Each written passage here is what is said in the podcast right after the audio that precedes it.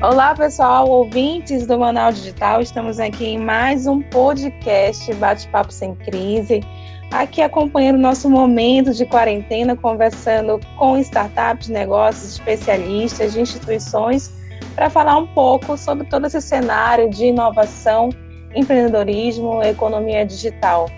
Hoje quem está aqui conosco é o Renier, que já vai se apresentar. Mas antes eu quero apresentar os nossos co-hosts aqui do portal.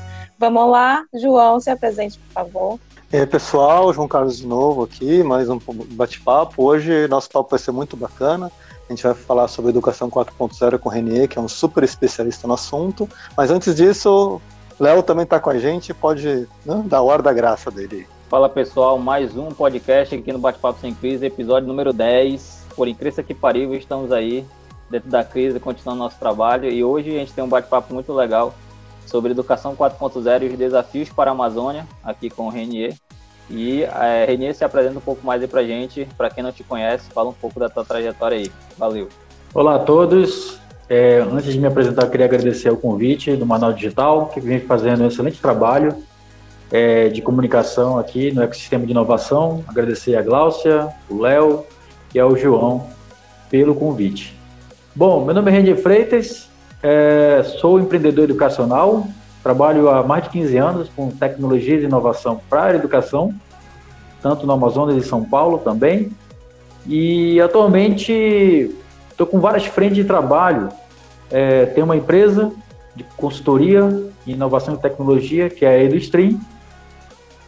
Tenho, estou desenvolvendo uma startup, que agora a gente foi pré-selecionado no Social Creative, é, que é a Educ, né, que era uma startup que a gente estava tinha desenvolvido no Sebrae há alguns anos atrás, estamos retomando agora nesse momento da crise aí da pandemia do coronavírus, então mais que oportuno trazer essa solução.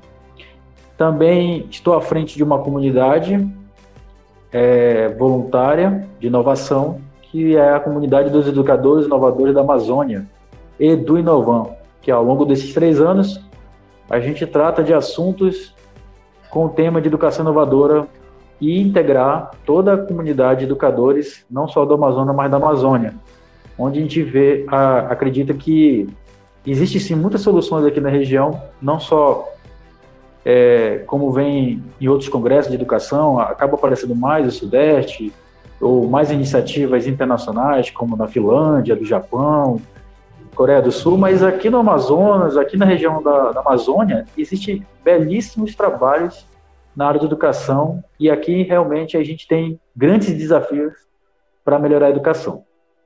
E acho que basicamente é, minha apresentação é essa e fico à disposição para tentar ajudar aí a tratar do assunto que é educação 4.0. Muito bom, Renê. E é, o Renê aqui bom, falou um currículo inteiro aqui quase não acaba, né, Renier? Mas a gente conhece a trajetória do Renier. É, também atuou grande parte no governo, né? Nem falou disso, contribuindo aí, conhece bem a realidade da educação no Estado. E, e Renier, a gente está vivendo um momento muito ímpar, né? Na nossa, pelo menos na nossa, enquanto pessoas aqui nas nossas faixas etárias de idade, a gente não não viveu isso e a gente se vê dentro de um momento meio que obrigado a, a mudar, né? Fazer uma mudança muito drástica para o digital, quem não estava acostumado. Eu acho que, que na nossa faixa etária, os milênios são mais acostumados, mas a, a gente está vendo aí a, as faculdades, universidades tentando se, se adaptar a esse momento. E a gente sabe que você é uma pessoa muito em contato com todas essa, essas professores, educadores, a, reitores, e, e acho que a minha primeira pergunta, e vai desenrolando outras, é como é que tu está enxergando esse cenário hoje? Assim, o Amazonas sofreu com tudo isso ou já estava sendo esperado? Bom, Glaucia, você mencionou uma, um, algo muito importante, realmente. Eu trabalhei nove anos na Secretaria de Educação do Estado do Amazonas, né, como gerente de soluções tecnológicas e também coordenando alguns projetos e assessorando o secretário de Educação na tomada de decisão de desses projetos de TE e TICs.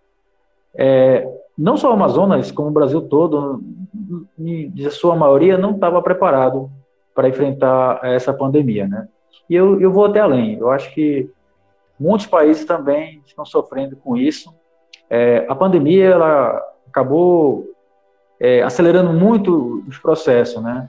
Hoje existe uma grande discussão na comunidade de educadores é, que tudo que está sendo feito na parte digital acaba sendo caracterizado como educação à distância, o que não é verdade. Muitas das soluções que estão sendo utilizadas é o ensino remoto emergencial, um termo já é, citado é, principalmente nas, nas guerras que teve na Primeira é, Guerra Mundial e na Segunda Guerra Mundial e outras também, que nesse período de crise, momento que período que não pode ter, haver aula, as instituições preparam o ensino remoto emergencial, que é basicamente uma metodologia temporária do ensino presencial por formato à distância, né, que muitos deles é utilizado na parte digital, é, mas que quando acaba a crise, volta o que era no formato padrão do presencial e suas metodologias,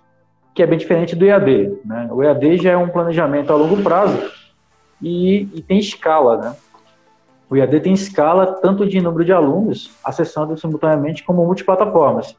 Já o ensino remoto emergencial, você não aumenta o número de alunos. Basicamente, você acaba atendendo o mesmo número de alunos que a instituição já atende, só que atende em plataformas é, de acesso remoto. Claro que muitas delas, plataformas, são digitais, em sua maioria, e é, mas não se caracteriza um EAD clássico, né? Mas, de certa forma, iniciativas particulares estão um pouco à frente, é, eu diria, do, da iniciativa pública, mas o Amazonas não deixa a desejar, né? E depois eu posso citar aí o que, que a gente vem fazendo também de iniciativas para esse momento da pandemia. Pois é, né? Eu lembro daquela época da Seduc ainda, né? Quando a gente teve o nosso primeiro contato aí, que a Seduc já tinha, muitos anos atrás, um sistema de ensino à distância muito bem consolidado, né, com a gravação de aulas e disponibilidade para as comunidades remotas. E recentemente, é, minha filha entrou no colégio militar, né, e eu fiquei surpreso de ver que o colégio militar aqui de Manaus, ele é responsável por uma plataforma de EAD para todas as locações remotas do Exército, né? Então, o Colégio Militar de Manaus, especificamente, ele serve AD para o pessoal que fica perto da fronteira, né? Isso deve ter começado com a fronteira aqui do Amazonas, que era né, um pouco mais difícil acesso, mas hoje eles serviriam, servem para o país inteiro. Aí uma, uma, uma vantagem disso foi que nessa migração né, de, do presencial para o remoto, é, foi muito mais fácil, por exemplo, eu vejo a minha filha mais velha, né? migrar do que as outras que estão em outras escolas que, que não tinham né, essa experiência com, com EAD e nada à distância. Então, realmente, assim, acho que você pode falar um pouco sobre isso, né? Como o Amazonas já estava experimentando essa realidade. Sim, João, você é, né, falou num ponto importante. É, o Amazonas já tem um histórico de EAD há alguns anos. Se a gente for pegar a história total, assim, de iniciativas públicas, a gente tá, já tem 50 anos de iniciativas públicas que o Ministério de Educação acaba aplicando é, sobre educação remota, digital, à distância ou sem distância. Tem vários termos né, que a educação acaba implementando, mas para expandir as soluções. E no Amazonas não foi diferente. Em 2001 começou com um projeto conhecido como Proformar na Universidade Estado do Amazonas, que tinha o objetivo de, de formar professores no interior. Né? É, assim como o Amazonas, outros estados têm muita dificuldade de formar professores para atender a demanda, até hoje. Mas com esse Proformar, que, que era um ensino mediado por tecnologia, esse é o termo, que é um pouco diferente do EAD clássico, foram capacitados cerca de 15 mil professores na época, que acabou integrando para um outro projeto, da qual participei diretamente, que é o Centro de Mídia de Educação do Estado do Amazonas, o CNEAM, que é o projeto, né, hoje um departamento, um programa de Estado do governo do Estado do Amazonas, que é o CMEAM, que já tem 13 anos de existência, uh, transmitindo aula via satélite para todo o interior do Estado do Amazonas. Esse ano, devido à pandemia, O Amazonas foi um dos pioneiros a fazer um projeto de integração de várias plataformas de, de ensino para atender essa demanda. O projeto da Seduc se chama Aula em Casa, que não só transmite aula via satélite, mas também fez integração com a aula televisiva.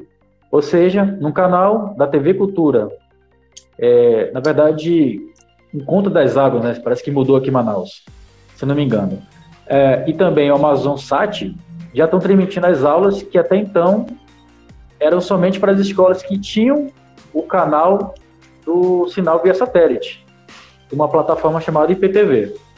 Agora, qualquer pessoa que tem uma TV, que a TV ainda é um, uma plataforma muito popular, principalmente no interior, que a conectividade não funciona muito bem, ela veio é, no momento muito oportuno. Então, os alunos assistem a aula pela TV, em canais abertos, com uma programação variada, todo dia, diariamente. Não só isso, também você pode acessar pelo smartphone, pelo notebook, né, pela Smart TV. Então tem várias formas de acessar as aulas e não só vídeo, né?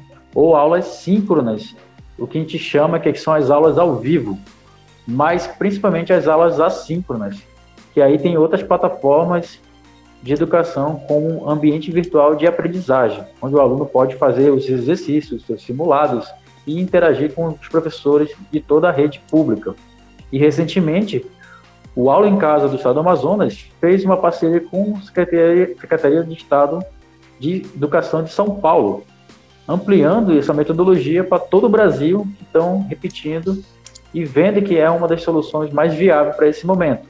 E também houve uma parceria local com a CEMED Manaus, também utilizando a mesma estrutura, que é uma das maiores estruturas de educação via satélite para acesso remoto do país. Então, nesse processo de pandemia, a gente acabou até, é, eu vou falar o termo vender, mas não, não estou correta, né?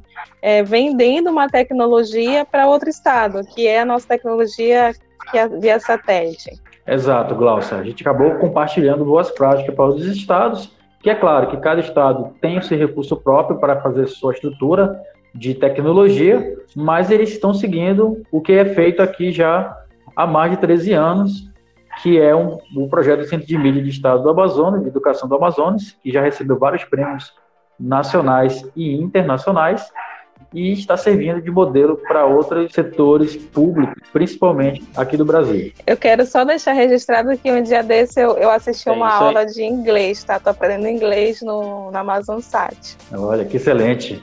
Eu, eu acho interessante isso porque a gente vê em alguns, algumas mídias passando essa questão de ah, a pessoa que não tem acesso à internet, como é que ela vai acompanhar essa questão de, do, do EAD. Aí tem aquela imagem, aquelas charges que o pessoal fazem de uma criança dentro de uma casa no computador e uma criança de fora que não tem acesso, olhando a, a, o assunto através da janela e anotando porque ela não tem um acesso à internet. Eu acho que dentro dessa visão, o Amazonas ele, ele até surpreende, né? Eu acho que até surpreende o país por, por ser um dos primeiros a lançar esse tipo de informação para quem não tem acesso à internet, porque se eu não me engano foi ali é, entre o fim de março, que eu acho que eles lançaram essas plataformas, né, que é Iranduba, Manacri, Careiro da Vase, estavam estimando ali cerca de mais de 100 mil, 180 mil alunos que, for, é, que vão ser atendidos pela essa transmissão, e o próprio, o próprio ministro do MCTIC, ele é, falou sobre esse assunto e disse que no Brasil as concessões dentro das TV abertas estão sendo abertas para qualquer outro tipo de de iniciativa que queira utilizar os canais como, por exemplo, 2.1, 2.3, esses pontos que tem dentro da TV aberta, eles estão, estão disponibilizando para qualquer outra iniciativa particular é, oferecer dentro das emissoras essa parte de educação. Então, acho que o Amazonas foi bem visto nesse lado de ser pioneiro em, em permitir essa tecnologia para o Brasil todo, né? Sim, Léo, concordo com, com as suas ponderações. É, realmente, quando a gente fala de educação, muitas plataformas acabam abrindo gratuitamente com várias soluções, né? Eu posso citar o Google, a Microsoft, a Apple, Intel, grandes é, gigantes da área de tecnologias, elas abrem as suas soluções de forma gratuita, né? e também não é diferente a rede de comunicação, uma vez que, por mais que é, estima-se que nós temos sete celulares por pessoa no mundo, né? Infelizmente não é a logística não é bem assim, mas estatisticamente é o que é divulgado. Mas ainda assim a TV, rádio ainda é muito usada. Então nós temos que utilizar as diversas mídias que nós temos para alcançar o máximo de pessoas possíveis e possíveis. E, e quando a gente fala educação, isso é essencial.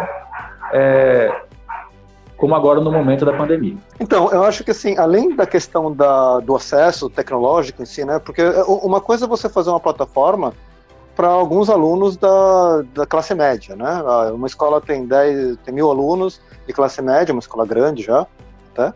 E uma escola particular. E aí é muito fácil, todo mundo tem celular, todo mundo tem internet, né? É muito fácil entre aspas, né? E quando você pensa em educar todo um país, né? são milhões de alunos, é bem, bem, bem diferente. Então, né, nesse ponto, você vê que o aprendizado no Amazonas é interessante. Né? A gente usa TV, usa satélite, né? Isso é muito legal. Além disso, tem uma questão de processual, né? Eu queria voltar um pouco nessa parte inicial que você falou, entre a diferença da educação emergencial à distância e do EAD. São coisas diferentes, são processos diferentes, né? É, como eu disse, existe uma discussão muito é, polêmica, vamos dizer assim, no que diz respeito a esse conceito de educação à distância versus ensino remoto emergencial. É, e como eu disse, uma das principais diferenças é o planejamento.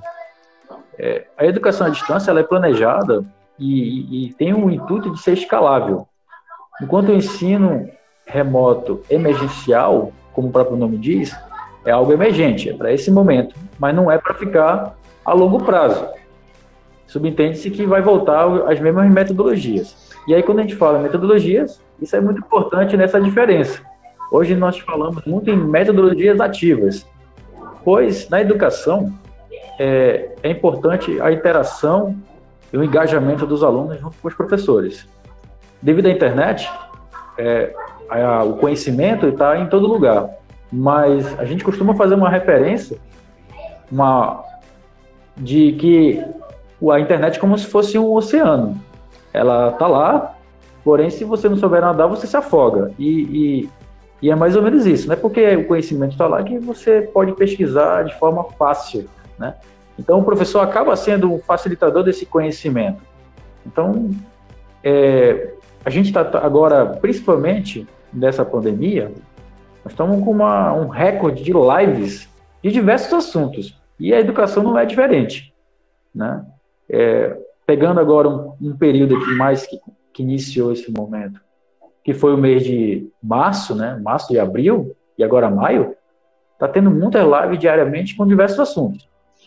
Plataformas tecnológicas, soluções, como avaliar os alunos, como engajar os alunos para assistir. Lembrando que não são todos os alunos, e eu acredito que ainda a maioria não está ainda é, adaptado a nova novo formato de EAD, né? E que é uma tendência, é uma tendência. Nós estamos falando de tecnologias há mais de 30 anos, já começou aqui no Brasil, né? É, essa é, popularizar esse esse termo de EAD. Eu posso citar o exemplo da plataforma Moodle, por exemplo. Acredito que algum de vocês já conhece.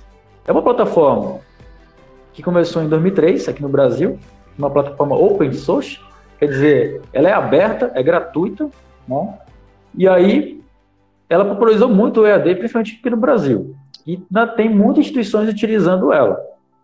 Então, se tudo ocorresse conforme as políticas públicas, desde o Ministério da Educação, é, e quando eu falo o Ministério da Educação, envolve todas as iniciativas educacionais, sejam elas públicas e privadas.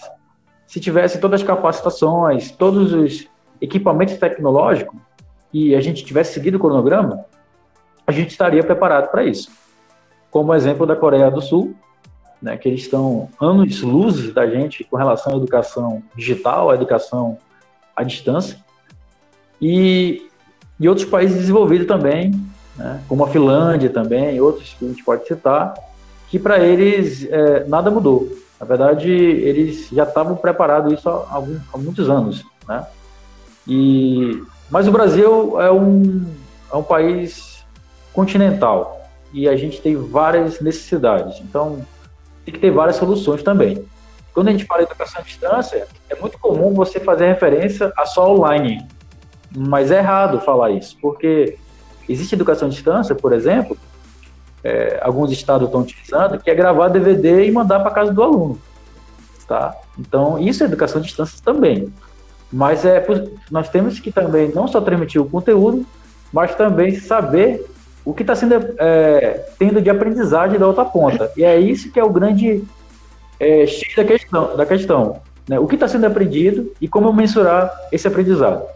E existe dentro dessa questão uma melhora na relação é, escola-família? Tu acha que existe, e já que a família está muito mais próxima do aluno agora, tendo como ver é, realmente o desempenho dele presencialmente dentro da própria casa, é o que não era possível fazer com frequência, eu acho que nem era possível fazer isso é, diariamente dentro das escolas. Como é que tu visualiza isso? Junto também com os professores que, por um lado, também alguns precisam ter essa personalidade de youtuber também para conseguir ali, porque muitos não tinham certa afinidade com câmera, né? Para gravação de algumas coisas. Como é que tu, tu vê esse desafio? Olha, Léo, os, os, pais, de modo geral, como a Glaucia falou, é, a gente tem gerações, né? É, X, né? Até os baby boomers, vamos dizer assim, que é antes do X, e tem a geração Y também, que ainda tem um pouco de dificuldade. A gente pode citar um exemplo que, pelo menos na minha infância, meus pais, para acompanhar minhas aulas, eles pegavam simplesmente meu caderno e meu livro. Agora é completamente diferente, né? O pai tem que ter o aplicativo, tem que ter o login e senha, tem que acessar outras plataformas, né? E eles não foram capacitados para essas tecnologias nesse momento. Então, cabe à escola, cabe à instituição, a não só capacitar os professores e os alunos, mas também envolver os pais nesse processo de ensino-aprendizagem, que é basicamente marcar uma reunião, é, agora né, online, e tentar conversar com os pais, é, ver qual é a melhor plataforma de comunicação, por exemplo, hoje o WhatsApp, estão fazendo teste para aumentar para 50 pessoas. Então, assim, 50 pessoas fazendo videoconferência, é possível você esclarecer como seu filho vem aprendendo, como ele vem acessando, mandar tutoriais em PDF. É, os, os, pais, as escolas, as instituições têm que descobrir qual é a melhor forma de se comunicar com os pais. E já existe até também muitos anos um conceito chamado homeschooling, que é aprendizado em casa, né? Os alunos podem estudar em casa com os pais. É, e existe até uma confusão também, que não é porque os pais estão junto com os alunos que está rolando já o homeschooling. Não é homeschooling, é o ensino remoto emergencial. O homeschooling, ele não tem envolvimento diretamente das escolas, as escolas não participam. Quem ensina mesmo e acompanha são os pais. E depois os alunos fazem avaliações para ver qual o nível que eles estão para poder ter um certificado. É, o ensino remoto emergencial meio que obrigou os pais a dominar as tecnologias, porque não, é, quando a gente fala de alunos, uma coisa é falar do ensino médio, que já está familiarizado com smartphone, notebook e tudo mais, e já foram capacitados nas suas escolas esse acesso. E outra coisa é de crianças, né, de 6 anos, 7 anos, 8 anos, que não tem acesso ainda. E como é que faz? Hoje aqui no Amazonas, e agora alguma iniciativa no estado, é possível o pai lá ligar a TV no horário tal para o aluno acessar a aula. Mas não é só isso, porque ali nós estamos falando de uma aula expositiva. Né? Existe um professor falando na TV e o aluno está olhando.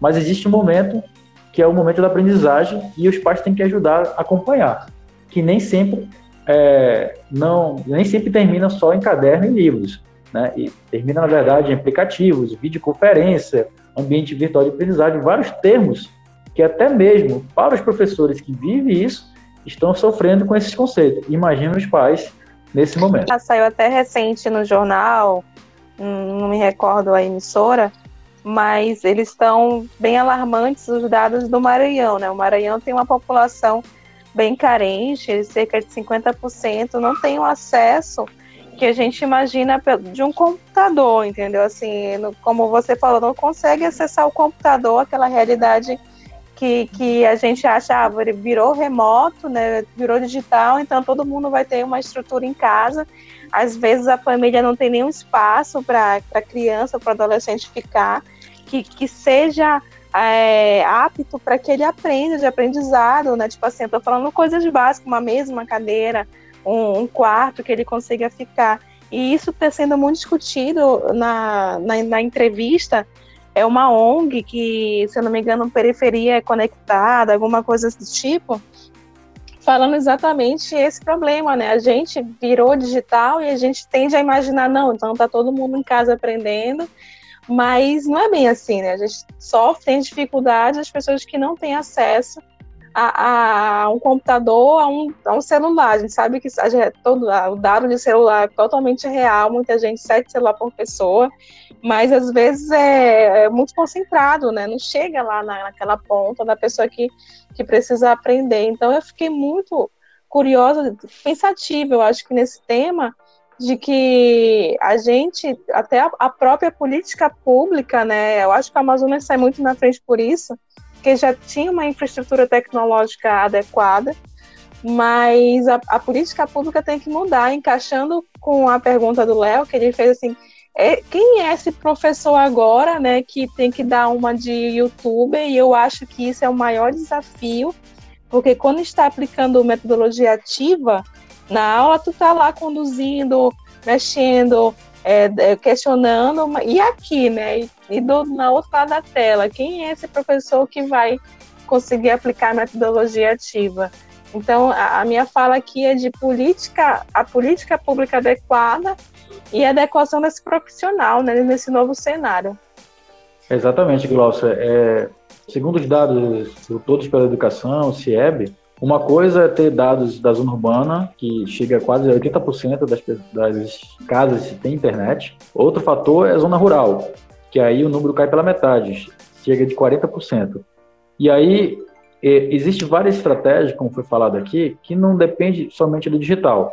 Por exemplo, você gravar uma mídia como um DVD e fizer entrega na casa para eles assistirem, isso é natural. Nós estamos numa onda de streams, né, como Netflix, Amazon Prime e tal. Só que muitas casas não assistem, assistem DVD, né? E, e, e, e DVD, filme e tudo mais. Então, assim, é uma estratégia que é adotada em muitas regiões de zona rural que tem problema de conectividade. O próprio estado do Amazonas, de mídias, quando, quando, por exemplo, dá um problema no equipamento e a escola fica sem sinal, é enviado DVD para reposição de aulas. Então, o DVD, por exemplo, ainda é uma estratégia adotada para esse momento aí, não só da crise, mas sempre foi utilizado é, como uma das formas físicas não digitais. É, a outra também forma de estar tá ajudando nesse momento é os próprios professores, né, estarem comprometidos a fazer essas visitas locais nas zonas rurais. E aí vai, vai o papel do Estado criando políticas públicas para isso. No MEC, se não me engano, existe um projeto ainda é, em, em, atividade, né? Por que, eu falo ainda? Porque, infelizmente, a cada mudança do, da gestão, é, os projetos são descontinuizados. Não tem continuidade mais e é, esse é o grande problema né, que a gente enfrenta aqui, principalmente no Brasil, falta de continuidade dos projetos. O projeto que eu estou citando é o Educação Conectada. Então, ele visa é, não só historicamente, capacitar os professores e dar equipamento, mas criar projetos de políticas públicas. O que é políticas públicas que tanto a gente está falando? São políticas que fiquem é, implementadas, na, no caso da educação, no ecossistema educacional, que independe do gestor. Exemplo, mudou o secretário de educação, mudou o governador, o projeto continua. Qual projeto que eu posso citar que tem política pública, que é uma política de Estado, não é uma política de governo, que é diferente? O próprio centro de mídia aqui da SEDUC. Ele tem 13 anos. Quantos secretários de educação já passou por lá? Vários. Mas ninguém tira a continuidade dele, porque é um projeto que tem é, impacto é, muito grande, né? Como solução que foi desenvolvida pelo Estado do Amazonas há mais de 13 anos. Então, isso é uma política de Estado. Né? Então, pode acontecer mudança de secretário, pode ter mudança de governador, prefeito e tudo mais, mas o projeto continua lá. E é isso que a classe de educação vem cobrando é, ultimamente essas políticas públicas. E, de novo, não tem que pensar somente em quem tem computador, internet, uma largura de banda boa para receber videoconferência. A gente tem que pensar em todos os públicos, uma educação mais inclusiva. Eu queria voltar um pouco sobre uma coisa que foi mencionada aí na fala do Renier um tempo atrás, que foi sobre os professores, tá? Como o René falou, né, tem a questão do EAD, e o EAD ele é focado numa questão de escala. Com essa questão de escala, né, e aulas assíncronas, a gente acaba tendo muito mais alunos por professor. E, por um lado, tem toda a questão que o professor tem que se adequar a essa nova realidade, aprender a filmar, é, aprender a atender remotamente, ser mais tecnológico, mas também tem uma questão de mercado aí, porque se, muito, se um professor consegue atender muito mais alunos do que ele conseguiria normalmente, a figura do professor e até talvez até os players, né, os papéis dentro da educação talvez sejam é, alterados com o tempo. Né? A gente tenha, não sei, menos professores e mais assistentes para corrigir os trabalhos ou prestar né, consultoria peer-to-peer, né, pessoa a pessoa, aluno a assistente, do que você ter, como a gente tem hoje, um modelo que é um professor para 30 alunos, um professor para 20 alunos. Você pode falar um pouquinho sobre isso, sobre essa mudança do, na transformação digital na educação e sobre o mercado da educação, como é que isso tende a, a rolar? Sim, João. É, o próprio cenário da EAD, existe um papel chamado tutor. Esse tutor, que é, pode ser também caracterizado como assistente, ele vem para estar tá auxiliando esse professor conteudista. Então, por exemplo, gente, enquanto uma, uma aula presencial, uma aula mais. É, uma escola tradicional tem cerca de 25 a 40 alunos por turma, um professor pode ter, de EAD, pode ter tranquilamente mil alunos. Agora, ele consegue passar o conteúdo para todos eles de maneira expositiva, usando tecnologias mas é preciso esse acompanhamento se o que está sendo passado está sendo aprendido, e aí só mesmo usando tecnologias para isso. Também não adianta colocar um professor expositor e colocar lá um exemplo sem tutores. Né? Sem tecnologias hoje, é quase impossível você acompanhar o que eles estão fazendo. Existe um conceito chamado, em várias plataformas de educação, que é um conceito chamado LMS, que traduzindo seria Sistema de, de Gestão de Aprendizado. Né? Esse LMS tem várias plataformas de AD, hoje é muito comum. O que, que ele faz? Ele automatiza vários processos que um professor, um tutor teria que fazer no braço. Então, o aluno ele consegue é, realizar suas avaliações, tirar suas dúvidas, tudo de forma automatizada. Agora, não quero dizer também que que já existe essa grande discussão que ah, o professor não, não é mais necessário, pois tudo a plataforma faz e o conhecimento está todo lá.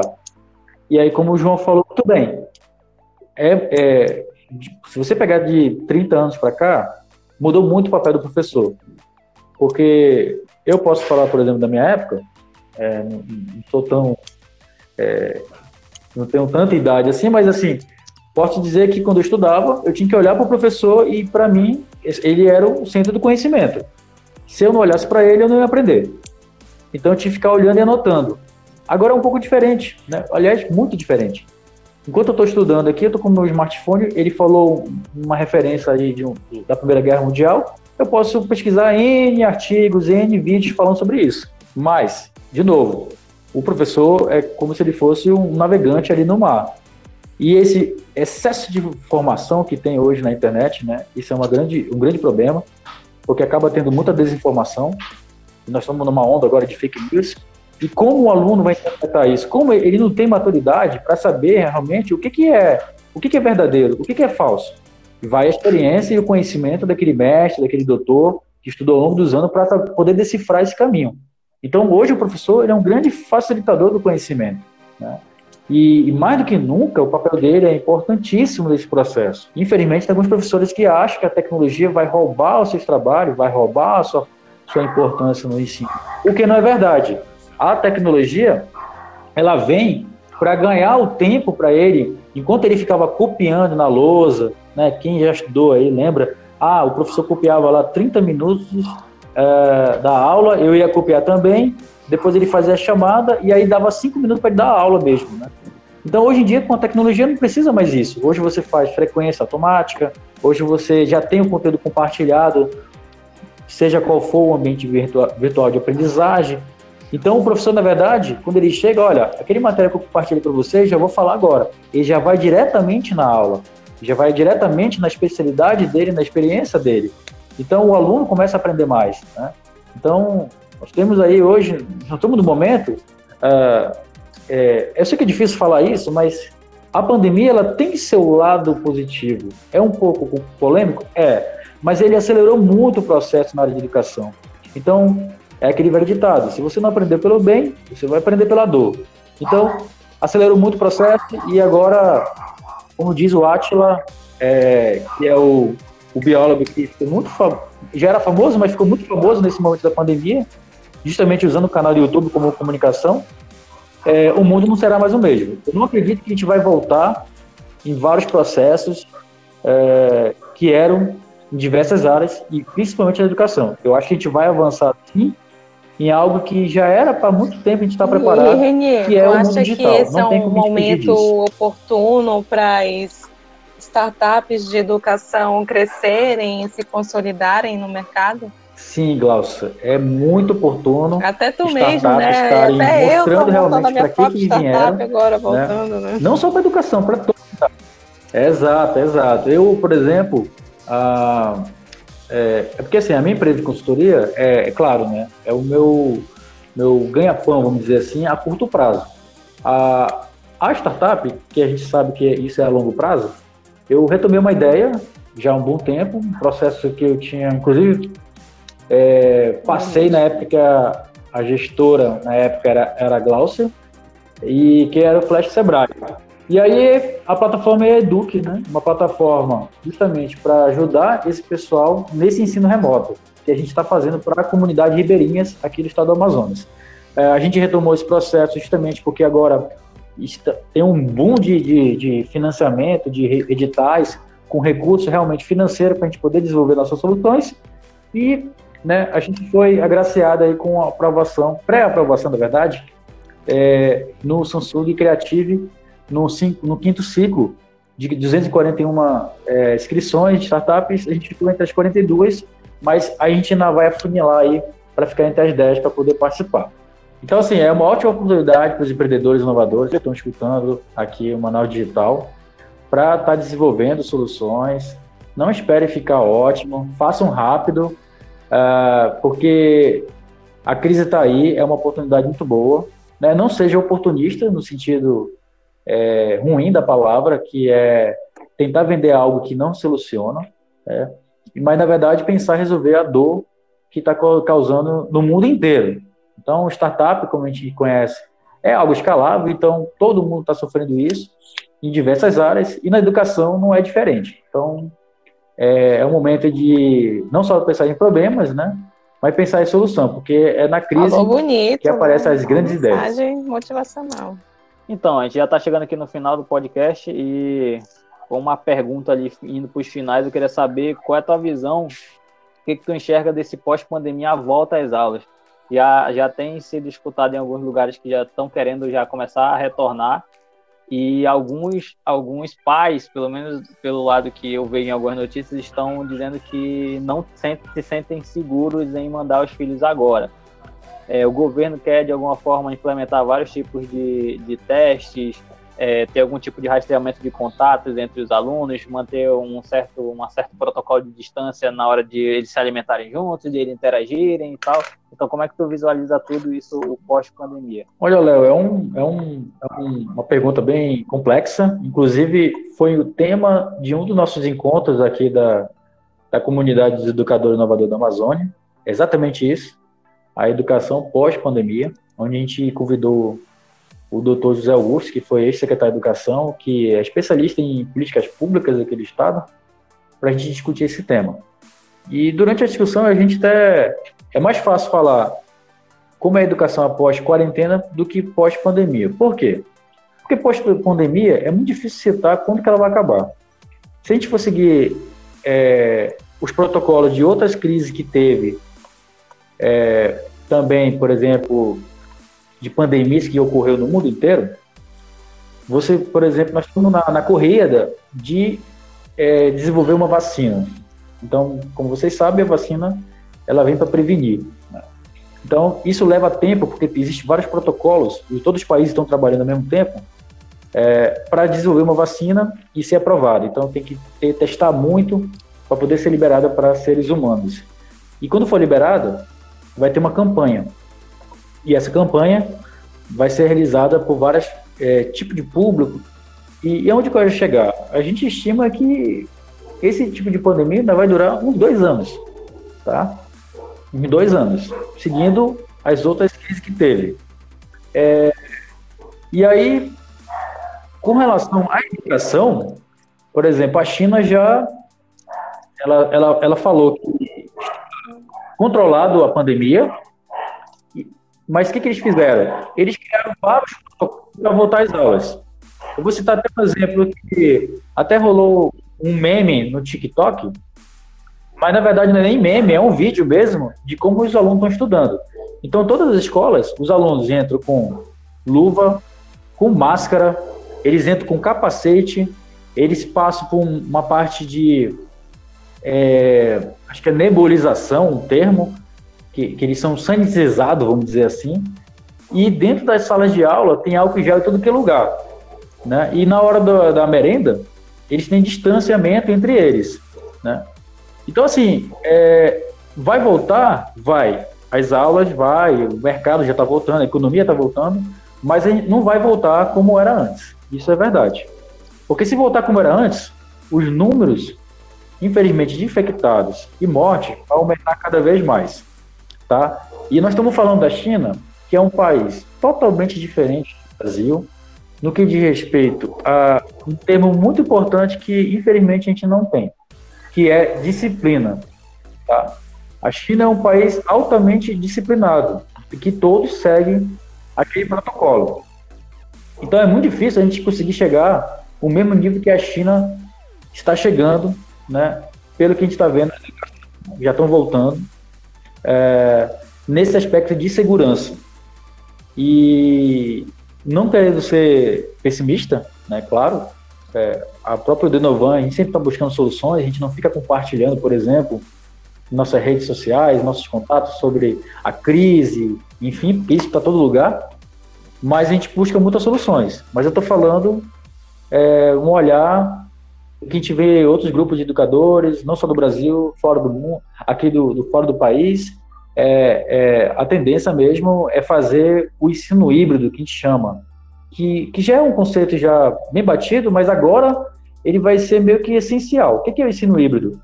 É a educação misturada, vamos dizer assim, do presencial com o online.